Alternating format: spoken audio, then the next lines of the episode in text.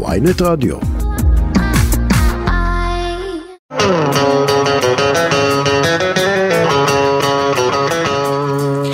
שלום שלום אנחנו בפרק נוסף של מחוץ לפריים והפעם נמצא איתנו באמת אחד הזמרים האהובים עליי באופן אישי עידן עמדי אהלן מה נשמע? מעניינים. או הנה אה, לא פתחתי לא פתחתי לך את המיקרופון מרוב ההתרגשות ראית מה זה. מחוץ לפריים אנחנו מתחילים נגיד תודה רבה לעורכת שלנו דנית צמית ולטכנאית שלנו צליל שילוח. עמדי עמדי עמדי כמה זמן אנחנו במשא ומתן כדי שתבוא לפה? ככה אתה מרגיש שאנחנו במשא ומתן? אה, אני לא יודע, לוקח לי זמן, אה, לוקח לי זמן בדרך כלל בכלי תקשורת לבוא. אה, אני יכול להגיד לך שהרבה בגלל שזה אתה באתי לכאן היום, נראה לי שאתה גם יודע את זה. איזה כיף תודה. אה, וזהו, אני לא יודע. אבל לי- למה למה למה לוקח לך זמן כי כי אתה יודע יש אומנים שיש להם כושר ביטוי לא גבוה במיוחד וזה בסדר כי מה שהם צריכים לדעת זה לעשות אומנות ואתה גם יש לך גם את הכושר ביטוי גבוה וגם את האומנות שלך שאתה יודע לעשות אותה לא רע. כן, אני, אני קצת מרגיש שבשנים האחרונות משתמשים בזה.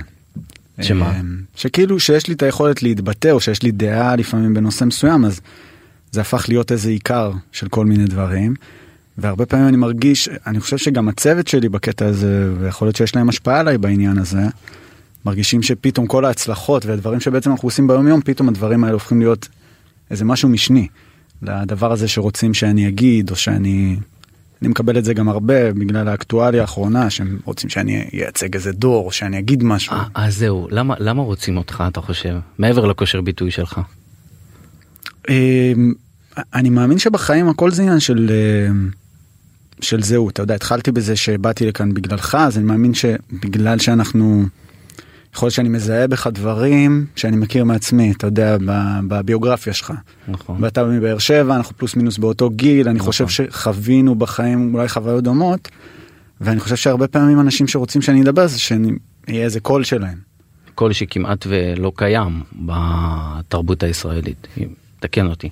אני חושב שהוא קיים והוא חזק אפילו פשוט לא ש, שזה מגיע לתקשורת אז נורא מפחדים או שהרבה פעמים גם לא הדעה היא לא ארוזה עד הסוף ואז אה, יותר קל לעשות מזה קליק בייטים או יותר קל. אה, אה, אז אתה מדבר פה על שני דברים בוא נפרק אותם רגע. כן.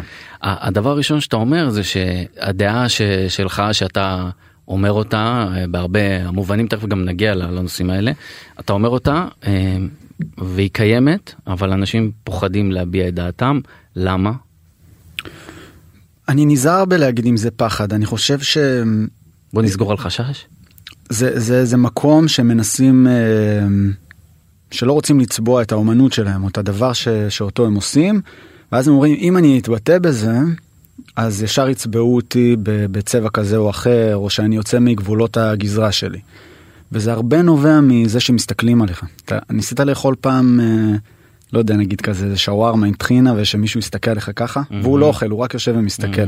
זה לא מבטיח לך שאתה לא תהנה מהמנה.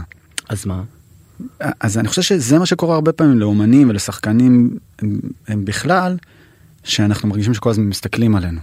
אז כשאתה עכשיו רוצה להגיד את דעתך או שאתה רוצה לדבר אוטומטית אתה מקומפרס באלף קימפרוסים. אבל לך לא מפריע לאכול ושהטחינה נוזלת ומסתכלים. מפריע לי מאוד למדתי עם השנים ש...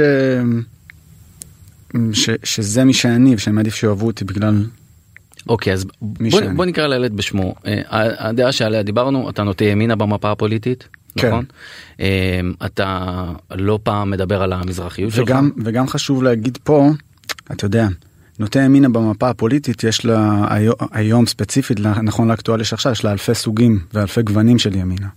אה, ואפשר לדבר על זה גם על אף מה שמנסים לקבץ אותה ולאחד אותה כמו בדיוק. למשל מחשבה של המזרחים שצריכים לחשוב אותו דבר כי אתם מזרחים בדיוק.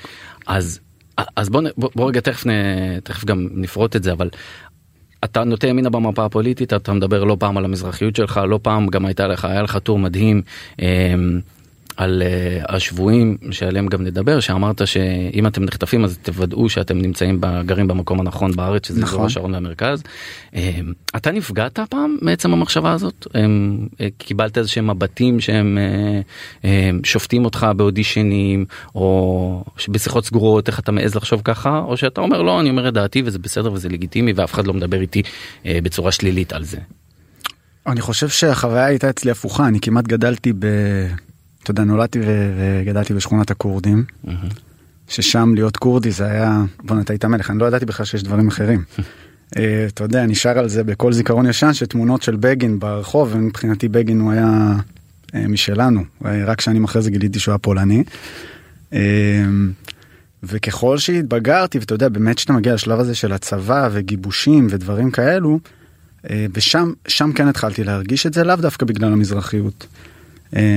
אני בן לנכה צה"ל, הרגשתי כל פעם שמתרצים לי למה אני לא יכול להיות או כן יכול להיות בגלל המצב של אבא.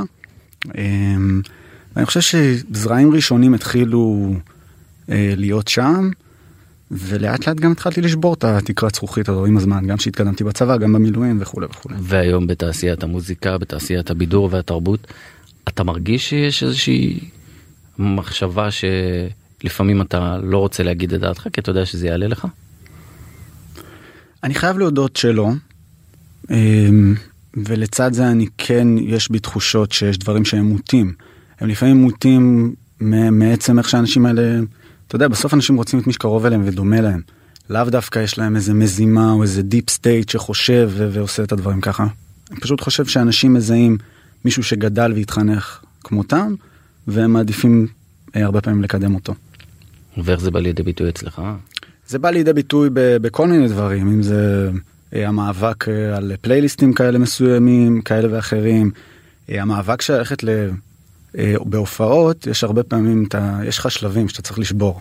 בהתחלה זה מתחיל הופעות עירייה, לאט לאט זה נהיה ועדי עובדים, ואז איזה ועד עובדים מזמין אותך. לאט לאט אתה מגלה שכל הדבר הזה הוא קשור מאוד לתדמית ומה שתופסים ממך.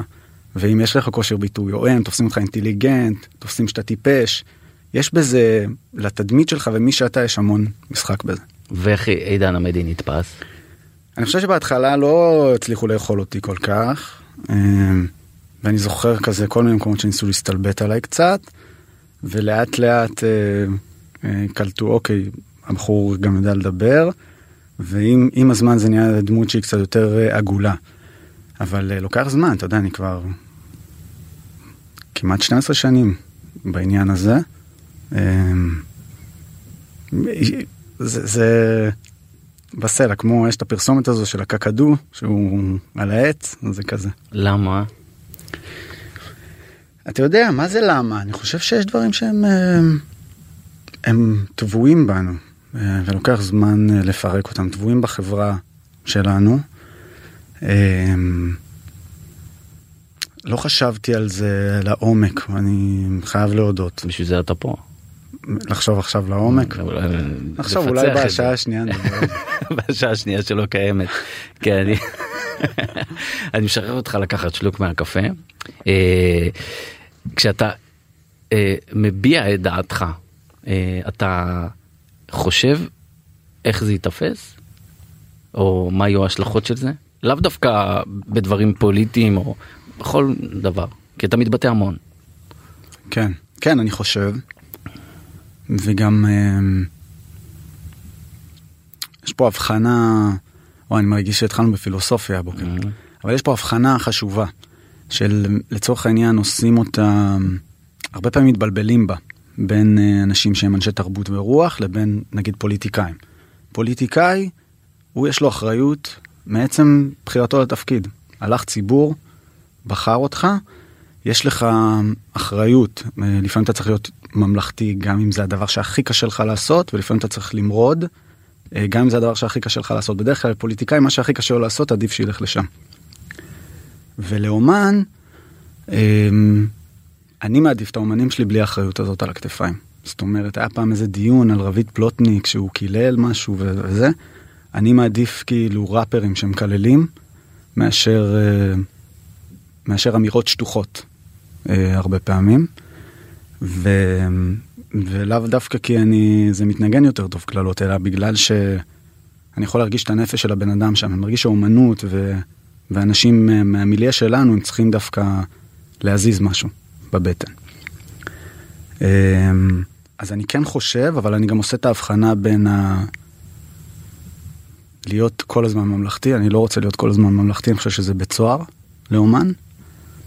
אמ, פשוט לדעת להיות שקול, להגיד גם את מה שאני חושב וגם מתי שצריך להיות ממלכתי ולחבר אז לדעת לעשות את זה. אז בוא נשים סוף לאירוע הזה שאנחנו מדברים פה הרבה אה, על, על הבעת עמדה של אומנים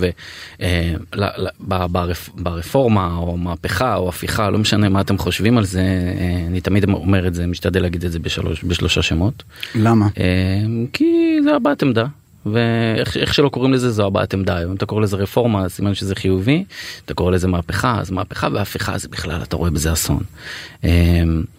אז בעניין הרפורמה מהפכה והפיכה ציפו מאומנים להגיד את דעתם והיו נכון. הרבה אומנים שבאו ואמרו חבר'ה בשיחות סגורות אם אני אומר את דעתי זה יפגע לי בהופעות הקהל לא יבוא אליי ראינו את נינט טייב שבאה ואמרה על הבמה דבר שהוא כמעט מובן מאליו אני מחבק את המפגינים ומחבקת את מי שלא מסכים איתי. כן. השאלה היא זה פוגע בהופעות אתה בא ומתבטא הרבה על דעתך הפוליטית. עידן עמדי אתה מרגיש שהבעת עמדה של אומן פוגעת היום בהופעות? תראה אני לפני שלושה שבועות חודש עוד לפני כל הבלגן האחרון אה, הלכתי והתבטאתי ב... ודיברתי בהפגנה נגד מלחמת אחים. ואז uh, תקפו אותי ישר אגב משני הצדדים זה היה מדהים. זה היה מצחיק, אתה יודע, מתן שעומד שם אה, מולנו, אז uh, הוא היה תוך כדי השיקולים שאני שוקל ללכת לדבר או לא, אז הוא אומר לי, למה אתה צריך את זה? זה כאילו המקום הכי גרוע להיות בו, כולם יתקפו אותך. Mm-hmm. ואני חושב ש... שדווקא בגלל זה, זה, זה ברור שזה הדבר הנכון.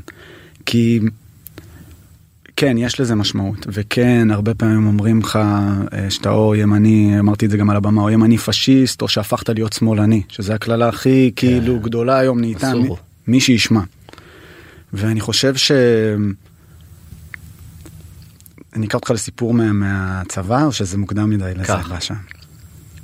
אני, שהתגייסתי, אמרתי לך, באתי מרקע נורא כאילו ירושלמי, אה, כמעט לא מעורה ב... בפוליטיקה, באקטואליה יותר מדי. יותר דברים כזה שגדלנו בבית, אמ, לא יותר מדי. והגעתי לצוות שלי, הייתי באיזה צוות אה, לא חשוב, אה, נקרא לאותו בחור אה, שהגיע איתי מהמחלקה. שנינו התקבלנו ביחד. נגיד היית לוחם. הייתי לוחם, אמ, ואתה עובר איזה תהליך גיבושון כזה קצר, וכמה ימים אחרי זה אתם מתקבלים ביחד.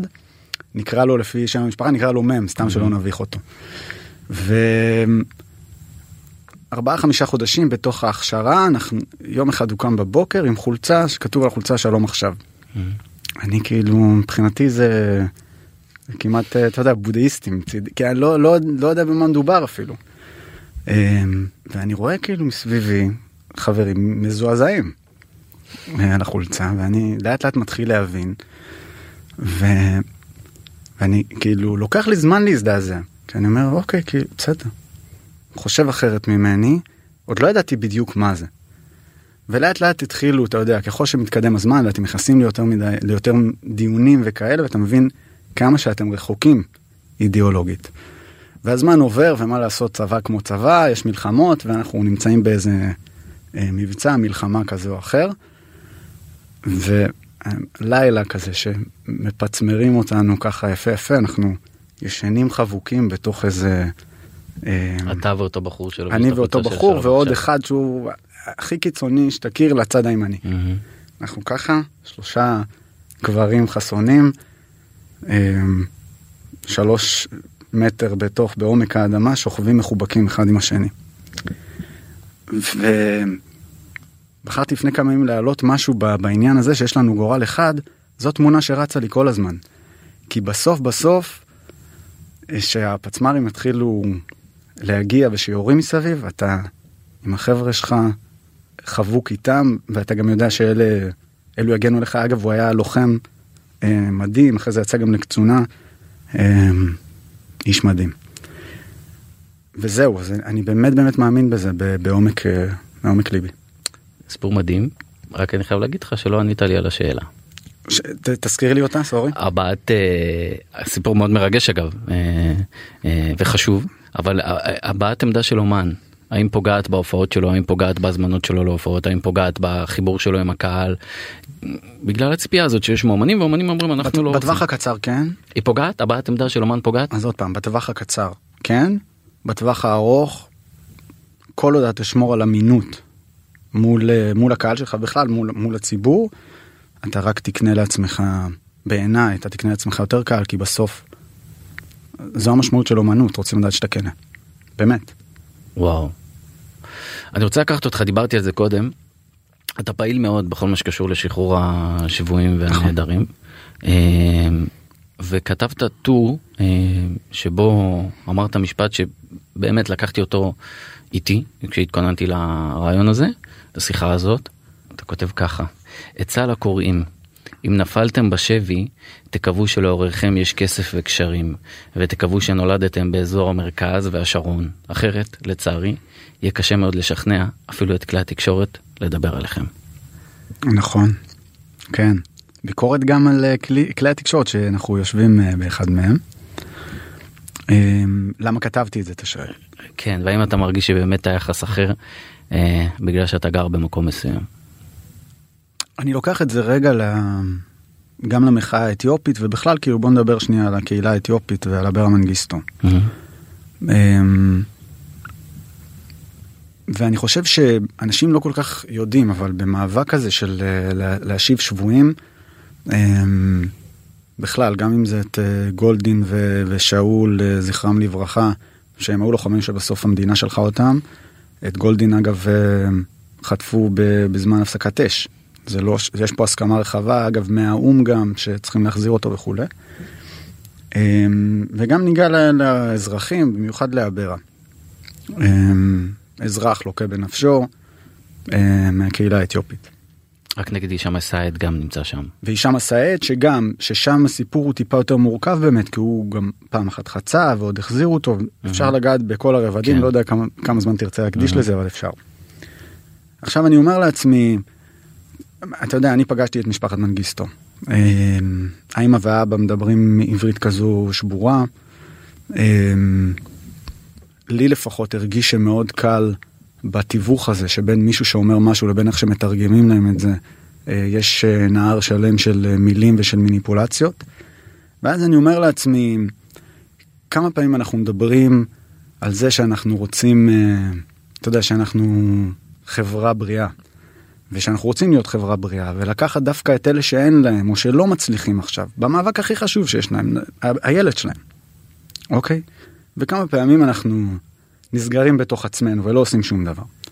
אז אני אומר, כלי תקשורת, שבסוף מה זה מבחינתם? מה הדרמה? כאילו זה, זה, זה טור כתוב ככה בצד, להזכיר את הדבר הזה, לא יודע מה, לספור ימים עד שהוא שב הביתה, לדרוש... אה, לגלעד שליט עשו את זה. לגלעד שליט עשו את זה, ו- וטוב שעשו את זה. אני לא מעביר על זה ביקורת. לא, לא, אני רק אומר, אתה אמרת מה הקטע, אז אני אומר, לגלעד שליט ספרו. לגמרי. שימו שם את, ה- את ספירת הימים. עד, עד להשבתם. תדרשו מצלב אה, אדום, שליח האו"ם שעובר לעזה. לא, לא, לא מעניין אתכם לבדוק. הביאו לו תרופות פעם? מישהו פעם בדק מה קרה עם אברה מנגיסטו? לאדם חי אגב יש חתימה, לא רוצה להיכנס פה לכל מיני מושגים ביטחוניים יותר מדי, אבל יש חתימה חמה. מה זה אומר חתימה חמה? צריך להביא לו אוכל, צריך לדאוג, אחד מהלקחים של גלעד שליט זה לדאוג שהוא רואה אור יום. כי ברגע שאתה לא רואה שאין לך שמש על, על הגוף, דברים מתחילים אה, להיות בעייתיים, אז מוציאים אותם מדי פעם לשמש. כאילו, אני, אני תוהה לעצמי למה מהצד שלנו לא בדקו את הדברים האלו, לא היה אף פעם דרישה, וככל שאתה נכנס ובודק את זה גם בתוך אה, גופי הביטחון עצמם, אתה מגלה ש... ואני אומר את זה בכאב, שאין בן אדם שקם כל בוקר ושואל מתי הם יהיו פה. ולמה אתה חושב שזאת הסיטואציה? אני חושב שזה זה יותר מורכב מסתם לתת לך משפט אחד, אה, זה ממש מבנה של מערכת שככה הוא בנוי. אה, ולפעמים לפעמים אה, מערכות שיש להן שליטה, הם, הם, גם אם אין להם זמן להתעסק כל כך בנושאים מסוימים, הם עדיין יעדיפו שזה יהיה אצלם כדי לשמור על כוח מסוים. אה, והיה בזה ועדת שמגר, אתה יודע, אני לא רוצה יותר מדי אה, לחפור בנושא, שאמרה שצריך להעביר את כל הנושא הזה למשרד הביטחון. אבל למה הנושא לא מהודהד? זה, זה לא מהודהד בה"א, כמו שאמר נתניהו. אז אני, אז אני אומר, כאילו, אני חושב שיש הרבה עבודה שצריך לעשות בתוך הגופים הביטחוניים, גם אמרתי את מה שצריך בוועדה האחרונה, אה, מי שרוצה שאת זה, זה רץ בטיק טוק משום מה. אבל רגע ניגע בכלי התקשורת, אני חושב שזה... אני לא יודע איך להסביר את זה, עד שזה לא נהיה מעניין, כאילו... יש בזה גזענות גם לדעתך? אני חושב שיש לנו, לנו גזענות מסוימת, כן. אגב, גם במחאה אתה רואה את זה, שהייתה את מחאת האתיופיה, אני זוכר, זעם ציבורי הרבה יותר רחב. ויכול להיות שזו באמת הייתה מחאה יותר אלימה, אמ, אבל אני זוכר פחות אה, אנשים, לפחות מהמיליה שבו אני עובד, שקיבלו את זה בהבנה. את הכאב שלהם, את הזעם שלהם. ויש פה, יש פה שאלות שאני גם שואל את עצמי, ואני... למה עידן לדעתך מחאת האתיופים אה, התקבלה בפחות סלחנות? כי אנחנו פחות מכירים אותם ופחות מבינים מאיפה הזעם נובע. כמו שמפעילים מכתזיות על חרדים, אז זה הפך להיות איזה אייטם בחדשות שאנחנו... הוא עובר לידינו. הייתה הפגנה במאה שערים, הפעילו מכתזית, ראו איזה חרדי שהעיפו לו את הפרצוף עם זה, וכאילו, זה עבר ל... אני במקרה יש לי אח חרדי, אז אה, זה ישר נוגע בי. אתה מבין מה אני אומר? ואני חושב שהרבה פעמים אנחנו רואים את העולם דרך המשקפיים שלנו ודרך הכאבים שלנו. אמ, וזהו, וככל שאתה הופך, א', לאומנים יש חוש בעייתי להרגיש כל כאב של מישהו אחר. אמ, אז, אז אני חושב שבמיוחד שהאדמה ככה בוערת משני הצדדים, אתה יכול להרגיש כאב. אמ, וזהו, היה לי. קצת השארת אותי בלי מילים עכשיו.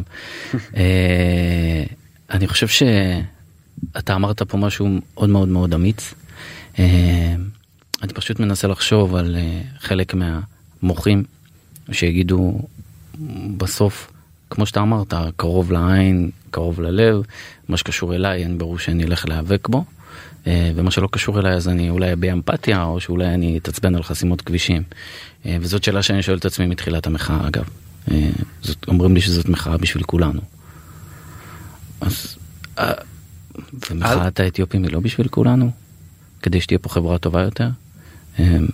אתה יודע, זה, זה, זה סעיפים במערכת המשפט, שוב, לא ניכנס לבעד נגד וזה, אבל נורא קל לנו, וזה זה, זה הפרק הראשון שהקלטנו פה בפודקאסט הזה, של למה טילים אה, על הדרום, אה, על עוטף עזה, אה, זוכים, לפחות, זוכים לפחות סיקור תקשורתי מטילים למרכז, ואחת התשובות שעלתה שם זה באמת קרוב לעין, קרוב ללב, רחוק מהעין, רחוק מהלב, אה, ואתה פשוט צמררת אותי עכשיו. אז... בוא נדבר רגע מוזיקה עידן. אה, אתה אה, עשית לדעתי הופעת בכל המקומות הגדולים בישראל אה, למעט פארק הירקון שזה נכון. מנורה עשית קיסריה. באר שבע הופעת נכון אתה רואה את זה כן. גם חלק מהשינוי הזה. הודעת שאתה יוצא להפסקה מה, מה האירוע הזה שיצאת להפסקה ופתאום נהייתה דרמה כזאת שבסך הכל הודעת שאתה הולך לנוח. כן גם כאילו ה... זה, זה הרבה יותר ספונטני ממה ש... שם לא חשבת על ההשלכות של מה שאתה הולך להגיד. לא חשבתי, האמת שהרדמתי את הבת שלי ביום שישי בערב. אה, תראה בואנה אני מתרגש, יאללה. הרדמתי אותה ואז היא אמרה לי אבא אחרי שאני ארדם אתה תצא לעבודה ואמרתי לה לא יום שישי כאילו קידוש וזה ופה ושם. ושם הבנתי ש...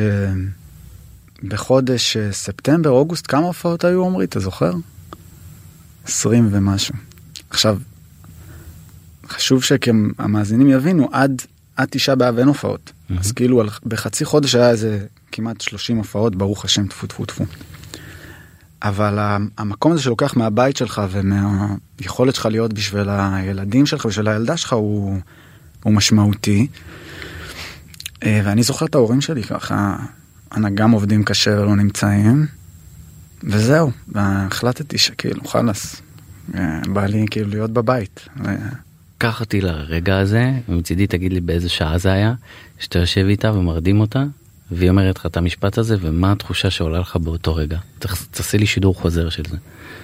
אני אומר לך, כאילו שבע וחצי בערב, כזה יש סשן אה, סיפורים ושירים, אה, ואז ממש היא אומרת לי, אתה הולך לעבודה? ואני לא, אני, אני ממש לא הולך לעבודה, יום שישי. ואני יודע גם, כאילו, יש לה כבר את הטריגר הזה, כי כל פעם אבא מרדים אותה והולך ל- להופעה, או לפעמים גם לא מרדים. ו- וזהו, וכאילו הלכתי, היא הלכה לישון, כאילו קיבלת את הסתירה באותו רגע שהיא אמרה את זה או שרק כשיצאת משם הבנת רגע את העומק של הדבר? זה משהו שהתבשל הרבה זמן אצלי בבטן. הרגשת שאתה מפספס אותה? הרגשתי שאני לא הכי מדויק שאני רוצה להיות, שאנחנו עושים עכשיו, אה, שאני נורא מצליח, ושאני מקבל הרבה אהבה מהקהל, שאני מרוויח המון כסף, ש, שהדברים בצד הזה ממש פורחים, אה, אבל שאני לא מדויק לעצמי, שזה גם לא, אתה יודע, זה נשמע כאילו מוזר להגיד את זה, אבל לא שאפתי לזה. זאת אומרת, היה לי כיף לעשות מנורה ולעשות קיסריות, אבל אף פעם לא, כאילו זה לא שזה היה בצ'קליסט שלי. אמ, וזהו, הלכתי לאכול, התבשלתי עם זה במהלך השבת, אני גם שומר שבת אז ה... אתה יודע, אתה מנותק מהכל, אין לך מזה, ואז פשוט יצא שבת, אמרתי אם אני אתייעץ איתם אני בבעיה. אז ישר צילמתי סרטון, העליתי את זה לאינסטגרם, ואז פשוט אה, אה, המנהל יחסי ציבור שלנו, כאילו, מה, מה, מה עשית? כאילו, הטלפון שלי מפרשת מרגו לא, לא היה ככה. ו... וזהו. ו... ואז הודעתי על הופעה האחרונה ולקחתי שמונה חודשים הפסקה. מהופעות בכלל או מעבודה? מהופעות בכלל, גם כאילו באולפן עשיתי רק איזה פרויקט כיפי שרציתי שזה אלבום אקוסטי, עוד לא הוצאנו אותו אבל אפילו. אתה יודע, תסלח לי שאני אה, בטח. שופט את ההחלטה שלך. אתה יודע שבסוף כשאתה יוצא לחופשה של שמונה חודשים אה, אתה מאוד נהנה מהשמונה חודשים האלה ואתה מספיק להרוויח זמן אבל נדמה לי שאתה חיפשת החלטה יותר אה, שתהיה לאורך זמן כלומר שיהיה לך את הזמן להרדים אותה בלי רגע שתלך לעבודה כלומר השמונה חודשים האלה זה יפה אבל אם אתה חוזר אחר כך לאותו רצף ולאותה אינטנסיביות אז אתה תפסיד עוד זמן איתה מה שרצית אתה איתה זה הבת שלך. תשמע, זה מורכב כי היא נולדה בש... חודש לפני הקורונה. אז בעצם הייתי את כל השנה הראשונה, אה איתה הייתי נוכח מאוד. ואני חושב שזה פשוט היה לי חסר, המקום הזה, כאילו לחזור ו- ולהתקרב קצת, וגם עם עצמי, אמ, זה מצחיק, הסברתי לך רגע לפני שהתחלנו ל- ל- להקליט, שהיה לי, אני קראתי בצילומים של פאודת המיניסקוס, מהמם. באחד מהסצנות. ולא היה לי זמן לעשות ניתוח, זה נשמע הזוי, כאילו, בסוף אני זמר, כן, לא, לא ראש ממשלה, הכל טוב. ו, ואמרתי לך, זה משהו שהתבשל, כאילו, בואנה, זה הבריאות שלי. כאילו, לעשות ניתוח, וגם סתם, אתה יודע, רציתי לטוס לאפריקה, רציתי לראות עולם. כאילו, אנחנו עובדים כל כך קשה, ו... וצריך ליהנות מזה. גם ליהנות מהצלחה, זה דבר בריא. איך מתפקדים אגב עם קרע במיניסקוס בלי ניתוח? מה מה ההשלכות של זה? אתה מתרגל, זה כיף כאילו שנשאר שם, לפחות עד הניתוח. מה אתה עולה להופיע וזה עם כאבים ש... ואף אחד לא יודע. עליתי להופיע שבועיים אחרי הניתוח, וואו. כן. אה, כאב כן. של לוחמים אחי. כאב של זמרים, כאב של שחקנים. אה, איך ה... איך ה... אני, אני לא רוצה לעשות אני רק, אני רק רוצה להוסיף משהו על זה, אולי גם דבר נורא חשוב, שבסוף אני גם יוצר את השירים שלי, ושאין לך, אין לך חוויות חיים, זאת אומרת שאתה כל היום מהאולפן, בית, עבודה, אה, הופעות, בסוף על מה תכתוב? עוד, עוד חמש שנים, על מה אני אכתוב? כן, אבל אתה לא חייב לכתוב רק על עצמך. כן, אבל זה הופך להיות מורכב, כי אתה אמרתי לך, אתה צריך להיות רגיש, אתה צריך כאילו לגעת קצת בסכלה של החיים, ולפעמים שאתה כוכב, קשה לעשות את זה. זהו. מה זה או.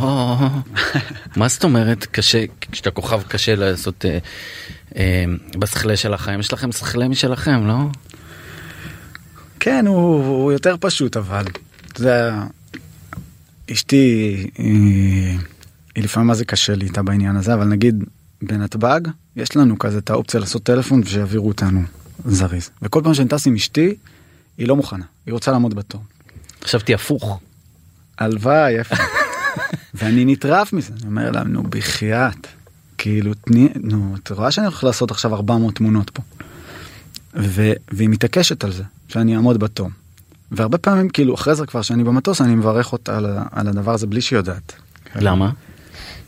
כי כי זה שאתה כבר הופך להיות בן אדם אהוב אמ, אז אתה כבר כאילו לא רוצים שתשלם הרבה פעמים ומקדמים אותך בכל תור והכל קצת נהיה יותר פשוט שזה כיף. גם להשתמש בזה לפעמים זה כיף אבל אמ, אבל כן חשוב גם לחיות את החיים האמיתיים. ו, וזה קצת מחזיר אותך לחיים האמיתיים. שטסנו שטסנו לאפריקה זה, זה היה מצחיק.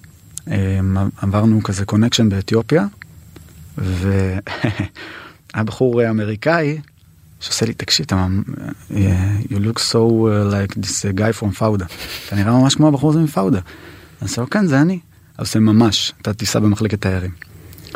ואמרתי לו לא ברצינות זה אני הוא עושה אז למה אתה לא בביזנס כאילו אתה לא מרוויח מספיק כסף ואפילו הקיצות הקטנות האלה זה זה כאילו מעולה לחיים שלך בתור אומן. מה ענית לו? לא, האמת שלא ידעתי אפילו מה לענות לו אני חושב זה אני אחי כאילו, תאמין לי. אבל מה באמת למה אתה טס בתיירים אם אתה יכול להרשות לעצמך. כי כל שאר החבר'ה טסו בתיירים אז מה עכשיו אני אשב שם אה, כאילו טסתי עם עוד אה, ארבעה אנשים. אני אשב בביזנס והם ישבו ב... לא יודע, היה נראה לי מוזר, אבל אתה יודע, יכול להיות שגם אני מגזים, אבל... הייתה אה, אחלה טיסה דווקא. יאללה, נעבור נושא. אני, אני, אני, למה אתה רוצה לעבור נושא? לא, סתם, אני, אני שונא את הדוד מלך ישראל הזה, כאילו, שהרבה פעמים עושים. שמה זאת אומרת מה מה כאילו מה תסביר לי מה זה דוד מלך ישראל. הוא כזה ממלכתי כזה צנוע כל הקשקושים האלה. אבל תשמע רגע בוא אני עזוב שאני כנראה אה, אם הייתה לי את האפשרות אה, הייתי פועל באותה דרך שלך. אה, או שהייתי נגיד יושב בביזנס ומביא את הפינוקים לביזנס לאנשים שיושבים כן. בתיירים זו גם דרך להסתכל על זה אבל בסוף אתה יודע דרך העולם מעידן שאתה גדלת אני מניח שלא יכולת להרשות לעצמך לנסוע במחלקת ביזנס ואחרים כן יכלו להרשות לעצמם זו דרכו של עולם למה למה שאתה זה לא תסבול אבל למה שלא תהנה מהעבודה הקשה שלך ותטוס במחלקת ביזנס. אני נהנה מזה הרבה פעמים שאני סתם בצילומים שעשינו בבודפשט אז הרבה פעמים צריך לחזור לארץ להופעות ושם כן עשית אז שם כן אני גם גם הרבה פעמים אני לבד או שאני עם עוד חבר שהוא זה אז בכיף אני אהנה מזה אבל שאני טס כחלק מקבוצה. אמ, זאת אומרת גם עד היום עם הנגנים שטסנו לחו"ל אז אה, השתדלתי לנסוע בתיירים נכון, לא טסתי אף פעם business עם הלהקה, כן. אה, אני רק מסביר למאזינים, אה, יושבים פה ב control ממש מולנו כן. אה, עומרי ו... ו... מתן. ומתן שהם מהצוות של עידן כן. אז הוא כל פעם פונה אליהם ומדבר איתם אתם לא יודעים אתם לא רואים את זה יש מושג כזה ברדיו שאומר רק שאם... לאשר את הדברים שאני לא ממציא כן לא יש מושג כזה ברדיו שאומר ש... אם החבר'ה נהנים באולפן אה, אז uh, המאזינים לא לא כיף להם כי זה כן, כן כי לא רואים לא יודעים ממה אתה נהנה אתה מבין. Uh, אז אני רוצה לחזור איתך עידן לעניין הזה של המוזיקה יותר uh, אתה, אתה כותב בעיקר על הדברים שקורים לך את זה אמרת. כן. Uh, עד כמה החשש הזה להיות חשוף ואם יש שירים שגנזת כי לא רצית uh, להתפשט עד כדי כך. החשש הזה קיים ולא גנזתי אבל אני מחכה איתם. קדימה כאילו בשנים. איזה מה נגיד איזה נושא? הרבה דברים שקשורים אה, למשפחה. אה, נו אתה משגע אותי עם זה. מה? אה, כאילו הנושאים האלה אני לא יודע למה משום מה זה מרגש אותי תמיד לדבר על זה אבל שאתה כותב על ההורים שלך הרבה פעמים וזה זה זה משהו שעדיף לדחות אותו קדימה קצת. למה מרגש אותך ככה לדבר על ההורים? לא, ככה שאתה אוהב לא אמ, זה, זה עניין. אני מניח שכל אחד יש לו את ה... אנחנו קורבנות של, ה... של נוף ילדותנו. שמה? של הדרך בה גדלנו, של אמ, מה חשבו שתהיה, לעומת מה שהפכת להיות. מה חשבו שתהיה? אני מניח שזה, לא יודע, מדריך קראטה או משהו. אמ, וזהו, הרבה פעמים בפרספקטיבה הזו יש לך הרבה מה להגיד. כשאתה, אתה אמרת, לא אני אמרתי, כן. אתה אמרת אה, מרוויח הרבה כסף. אה, מה היה הפעם הראשונה עידן שבאת וקנית לאמא שלך או אבא שלך משהו שהם אה, מאוד רצו וידעת שידם קצרה מלהשיג ואחרי ההצלחה שלך הצלחת והבאת להם את זה. לא, קצרה לא, ידם לא קצרה מלהשיג דבר. הם לא יכולים לקנות את מה שאתה יכול להרשות לעצמך. לא, בסדר, אבל באמת חשוב לי גם uh, להגיד ש- שבאמת ההורים שלי נתנו לנו גם כל מה שרצינו אי פעם וגם לא כל כך ידענו.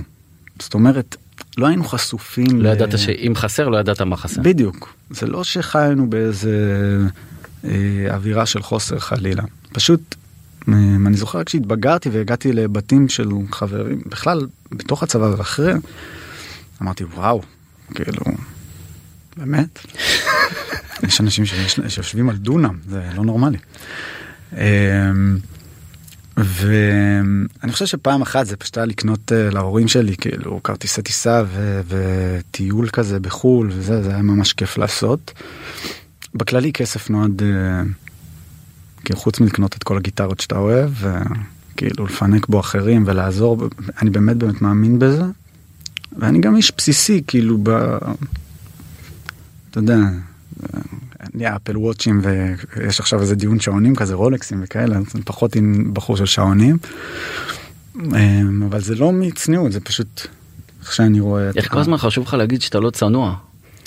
לא חשוב לך סליחה לחדד את הנקודה שלא נשאר על הצניעות. שזה לא נובע משם זה לא ממקום שאתה זה לא מזה ענווה פשוט זה לא מדבר אליי זאת אומרת אם אני יש עכשיו גיטרה שעולה גם אה, לא יודע כמה כסף ואני חושב שאני צריך אותה, אני אקנה אותה, אני, אין לי שום עניין עם זה. Mm-hmm. פשוט הצורך שלי בחיזוקים כאלה. חזרת ודיברת פה הרבה על הצבא. כן. Uh, הצבא זאת אבן דרך מאוד משמעותית בחיים שלך, נכון. וגם בקריירה אני מניח. Uh, עולה עכשיו שאלת הסרבנות. כן. איך אתה רואה את זה? גם על זה דיברתי, אתה יודע, אני נגד, אה, כמובן שאני נגד uh, מוחלט, לצערי גם אני רואה את זה בקבוצת, uh, יש לי שתי קבוצות uh, מילואים כזו, כאלה. Um, אז הדיון שם הוא דיון שכואב, דיון uh, שקשה לך, זאת אומרת גם האנשים שלא רוצים לבוא למילואים, אז uh, זה לא בגלל רפורמה משפטית, זה הודעות שהן uh, הודעות כואבות, אתה יודע. קיבלתי הודעה מבחור אחד שכתב לי, אמ, כאילו חבר, הוא אומר, תשמע, אני בן 35, אני 15 שנה כאילו מתנדב, ונתתי למדינה, ובא למילואים, ובסוף אני לא מקבל כלום. אני הולך לקנות פה, אני רוצה לסחור בית, אני בקושי יכול במרכז. אני לא מרגיש שקיבלתי שום דבר מהמדינה. אתה יודע, הזעם הוא הרבה יותר שורשי. אמ, ולצד זה אני הולך למילואים. ואני חושב שזה טעות לסרב, כי אני חושב שזו ה... זה איזה חלקה אחרונה, אני מקווה שעוד נותרה נקייה, אני גם שמח שעצרו עכשיו לפני אה, עצמאות וזיכרון, אה, כי זה באמת החלקה הקדושה היחידה שהשארנו פה. אה, וזהו. היית רוצה לשנות הרבה דברים פה, נכון עידן? אתה יודע, אני, אני, אני, דווקא בזה בצניעות אני אומר, אני מבין את מגבלות כוחי, אבל כן, הייתי רוצה, הייתי רוצה לנסות לעשות uh, יותר טוב איפה שאני יכול. Um, זה גם, אתה יודע, בהקשר לנושא הקודם שדיברנו, זה משחק של אש ואור. כאילו, אש, בכולנו יש אש, זה האמביציות שלנו, והחלומות, וההישגים שאנחנו רוצים, והתג וה, מחיר הזה שיש עלינו. כמה אנחנו שווים וכמה אנחנו ראויים. וזה זה אש, זה תמיד אוכל עצים. אתה תמיד תרצה יותר ברגע שיהיה לך, אני עושה קיסריה אחת, אני ארצה עוד אחת ועוד נכון. מנורה וכולי. והצד הטוב של זה, זה, בסוף זה מאיר. אתה יכול לעשות עם זה מלא, כאילו להעיר באלף דרכים. אתה יכול ללכת לבקר בבתי חולים, או לקחת איזה נושא חברתי שבוער בך ולקדם אותו. וזה השאלה, כמה אתה משתמש ב, בעצים האלה שהעברת את האש שלך ואת כל ה... היצרים שלך וכמה הלכת והערת עם זה. אמ, וזהו, אני משתדל, לא תמיד זה עובד לי, אבל אני משתדל. מכאן אני מבין שלא יודע איך הבנתי את זה, אבל אני אשאל אותך, שפוליטיקה זה לא, זה לא משהו שהיית הולך אליו. לא, לא, לא. רואה, הבנתי יפה. למה לא? ב- אמרתי את זה בהתחלה, אני חושב שפוליטיקה היא... אני לא בנוי לזה, כאילו, מנטלית לדבר הזה. וגם הרבה פעמים אתה בתוך כלוב של אמ, מורכבויות ומשמעות קואליציוניות, ותפסת קבוצה, אז עכשיו לך תדבר נגדה, כאילו, אני בטוח רגע, שגם... רגע אדוני, כן. סליחה, גם היום יש משמעת קואליציונית מסוימת בעולם התרבות. זה בחירה של אנשים מסוימים, אבל אתה רואה שאני... אני חושב שהרבה אנשים מאוד, אה, נגיד אם תשאל אותם על עידן עמדי, הם לא ידעו בדיוק להגיד לך מה הוא חושב בנושאים מסוימים, כי, כי אין טעם בלבחור צד. תבחר את מה שאתה חושב. ואגב, מה שאני חושב עכשיו, עוד שנה אני אחשוב כנראה אחרת. וזה אחד מהפריבילגיות שיש לך בתור בן אדם שהוא לא בתוך המשחק הפוליטי. כי אתה לומד. אתה יודע, אני מכיר אותך, אנחנו לומדים משהו אחד על השני, פתאום אני אומר, וואלה, זה לא מה שחשבתי. אתה רואה מישהו עושה את זה בפוליטיקה? אתה רואה את סמוטריץ' עכשיו אומר על... אה, לא, אבל, אבל רגע, אני רוצה, אני רוצה להגיד לך, אה, פעם, אה, שמע, אני כתב תרבות בערך עשר שנים. אה, ואיכשהו היה מצופה ממני אה, ואני מרגיש את זה דרך בעיקר דרך תגובות ברשתות החברתיות של עוונותיי אני קורא אה, שאני לא כפי שציפו שאני כן. שאיך אני מעז לבקר את פרסי אופיר על מה שקורה שם בטקס הזה כל שנה ו... ואני אני חושב שאתה התחלת בשיחה ואמרת שאנחנו די במקומות דומים בהרבה נכון. אז גם אתה אה, כאיש רוח הרי זה, זה, זה, זה טבוע בנו לחשוב שאיש רוח ואיש תרבות אמור דווקא לחשוב אה, בצד השמאלי של המפה יותר. אה, ואתה בא ו, ו, והרבה פעמים שם את זה נגד. גם, חבר'ה אני זו דעתי. נכון. המחיר למה אתה מחייך? כי, כי אנחנו כאילו חוזרים בסוף לנקודה של... אמ, אמרתי לך את זה בהתחלה, אנחנו קורבנות של המקומות שבהם אה, גדלנו, ו- וכל חיינו אנחנו עושים, אה, אנחנו משתמשים בזה, אבל צריכים גם לעשות את האקסטרה מייל כדי לנסות לראות את הצד, את הצד השני. ככה אני מאמין באמת. אז לצורך העניין, אמ, בוא ניקח סוגיה כואבת, שהיא גם סוגיה משפטית, סתם כן. כן. בא לנו להיכנס לזה. כן. אז לצורך העניין מה שקרה, אולי סוגיה כואבת מדי, אני לא יודע, אבל um, אני אגיד את זה בכללי, נגיד Mhm. פשע של uh, um, uh, מישהו שהוא ממיעוט, נגיד מה- מהפזורה הבדואית, נגיד בדואים עשה פשע מסוים, אז היחס המשפטי אליו הוא יהיה שונה, נכון? כי הוא בא ממיעוט, הוא כנראה לא קיבל את ההשכלה שקיבלו פה במרכז, ואוטומטית הנטייה אה, של השפיטה היא להקל איתו, להקל לו בעונש. וזה קצת אה, למה אני חושב אחרת מהמיליה שלי, כי אני חושב שאנחנו לא מבינים את התרבות. זה כמו הרבה פעמים שמדברים איתי בנושא של השבויים והנעדרים, של אה, יש תפיסה במערכת הביטחונית שאם אתה תיתן הטבות לפועלים בעזה ופה פה פה פה פה ותכניס שם סחורה וזה, אז זה יקל גם את מצבם של השבויים או ירצו לעשות זה וזה עובד בדיוק ההפך. כי ג'יהאד, המושג של ג'יהאד בעולם המוסלמי הוא, הוא לא עובד כמו שאני ואתה עובדים בתרבות המערבית שהיא ניזונה מאלף ואחד דברים אחרים. ו, ופה אני חלוק עם, ה, עם החברים שלי אגב, שתפיסתם אחרת, אני גם יודע שהגיע אליך איכשהו איזשהו ריב פנימי שהיה בתוך הדבר הזה שגם אני הייתי קשור אליו. אמ, אז פה אני חלוק, אה, ואני חושב שזה זה הרבה נובע מאיפה שהגעתי ומהדברים שלמדתי במהלך החיים.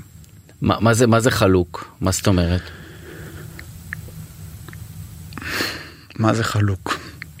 כאילו מה אתה, אתה חושב שלא צריך אה, אה, בוא, בוא נשאל אותך אה, ישר איך אתה, איך אתה רואה את, הפ- את הפתרון שלנו מול הפלסטינאים מה, מה, מה העמדה שלך כי אתה אמרת שאתה חלוק על זה שמכניסים שם אוכל וכו' וכו' וכו'. זה לא. פלסטיני, בוא, בוא ניגש שנייה בסוגיה, אמרתי לך, דווקא של השבויים והנעדרים, בסוגיה של עזה בעצם. כן.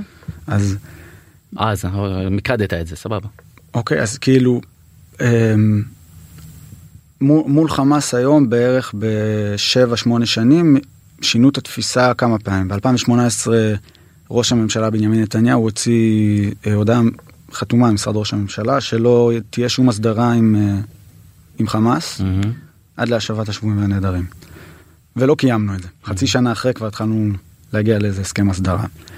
ואז הגיעה הקורונה, ודיברנו בהתחלה על מנשמים שזה בסדר. מהמם. אוקיי, אנחנו מכניסים לשם זה, אבל אם זה נכנסו גם צמיגים וחומרי בעירה וחול, שבסוף בונה מנהרות אלינו. פתאום יש פה איזו מורכבות שגם, א', גם להשיג את המידע, אתה, אתה נאבק. ואז אנחנו מגיעים לסוגיה הכי כואבת של שחרור מחבלים. 700 מחבלים שהם, יש להם דירוג, אני... אתה בודק צנזורה אחרי זה לדבר הזה? אני לא יודע.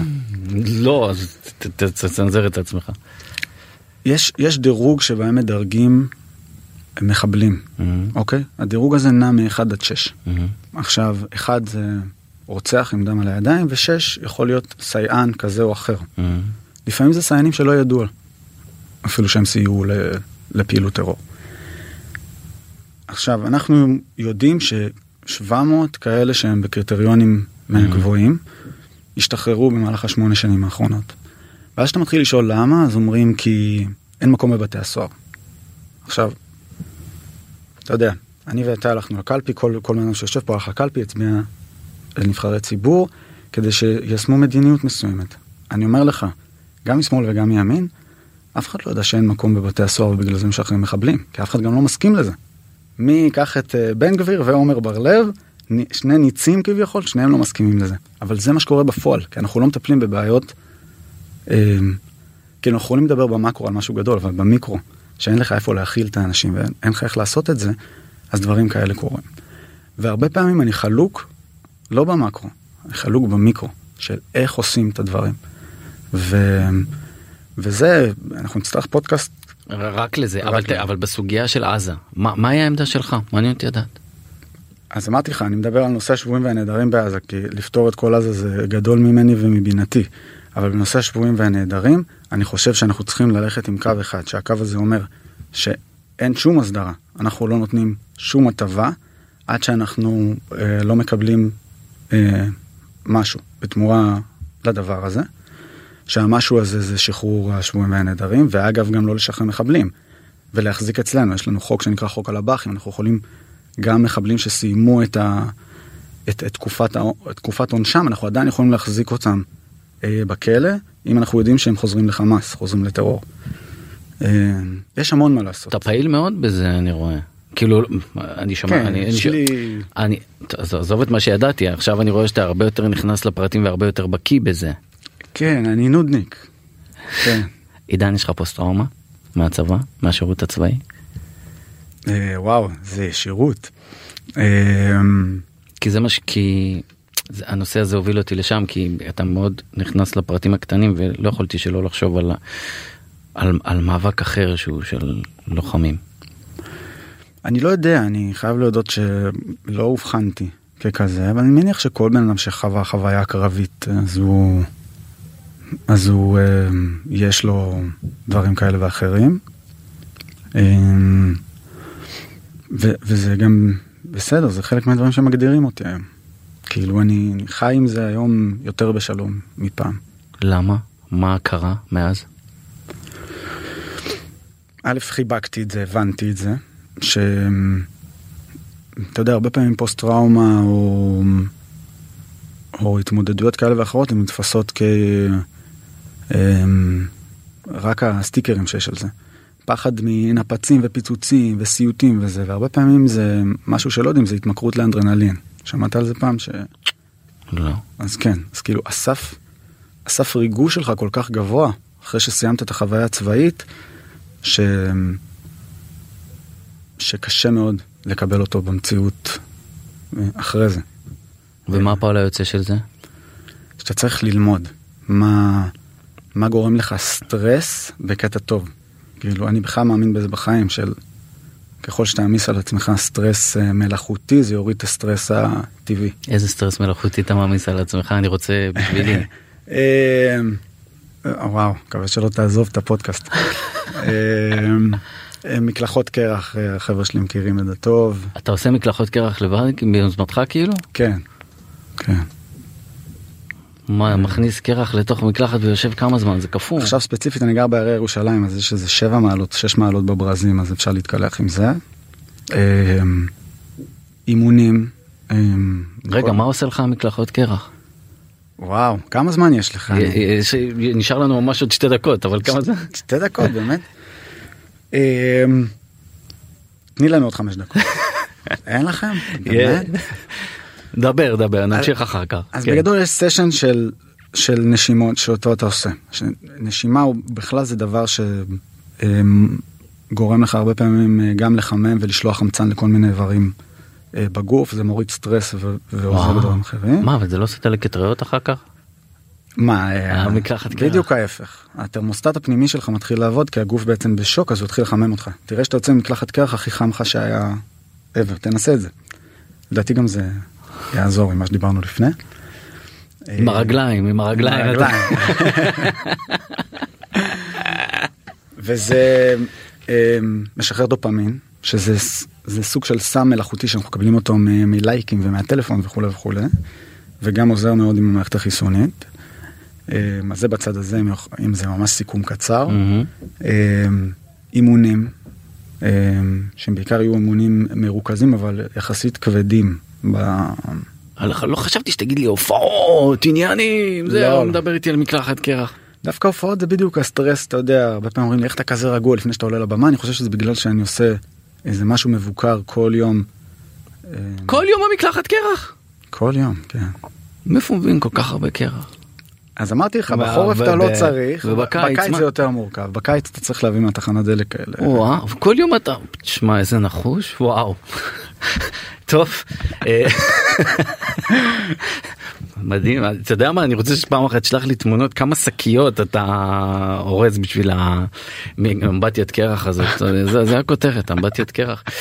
עידן המדיה באמת אה, היה לי כל כך מלמד שאני מצטער שזה נגמר.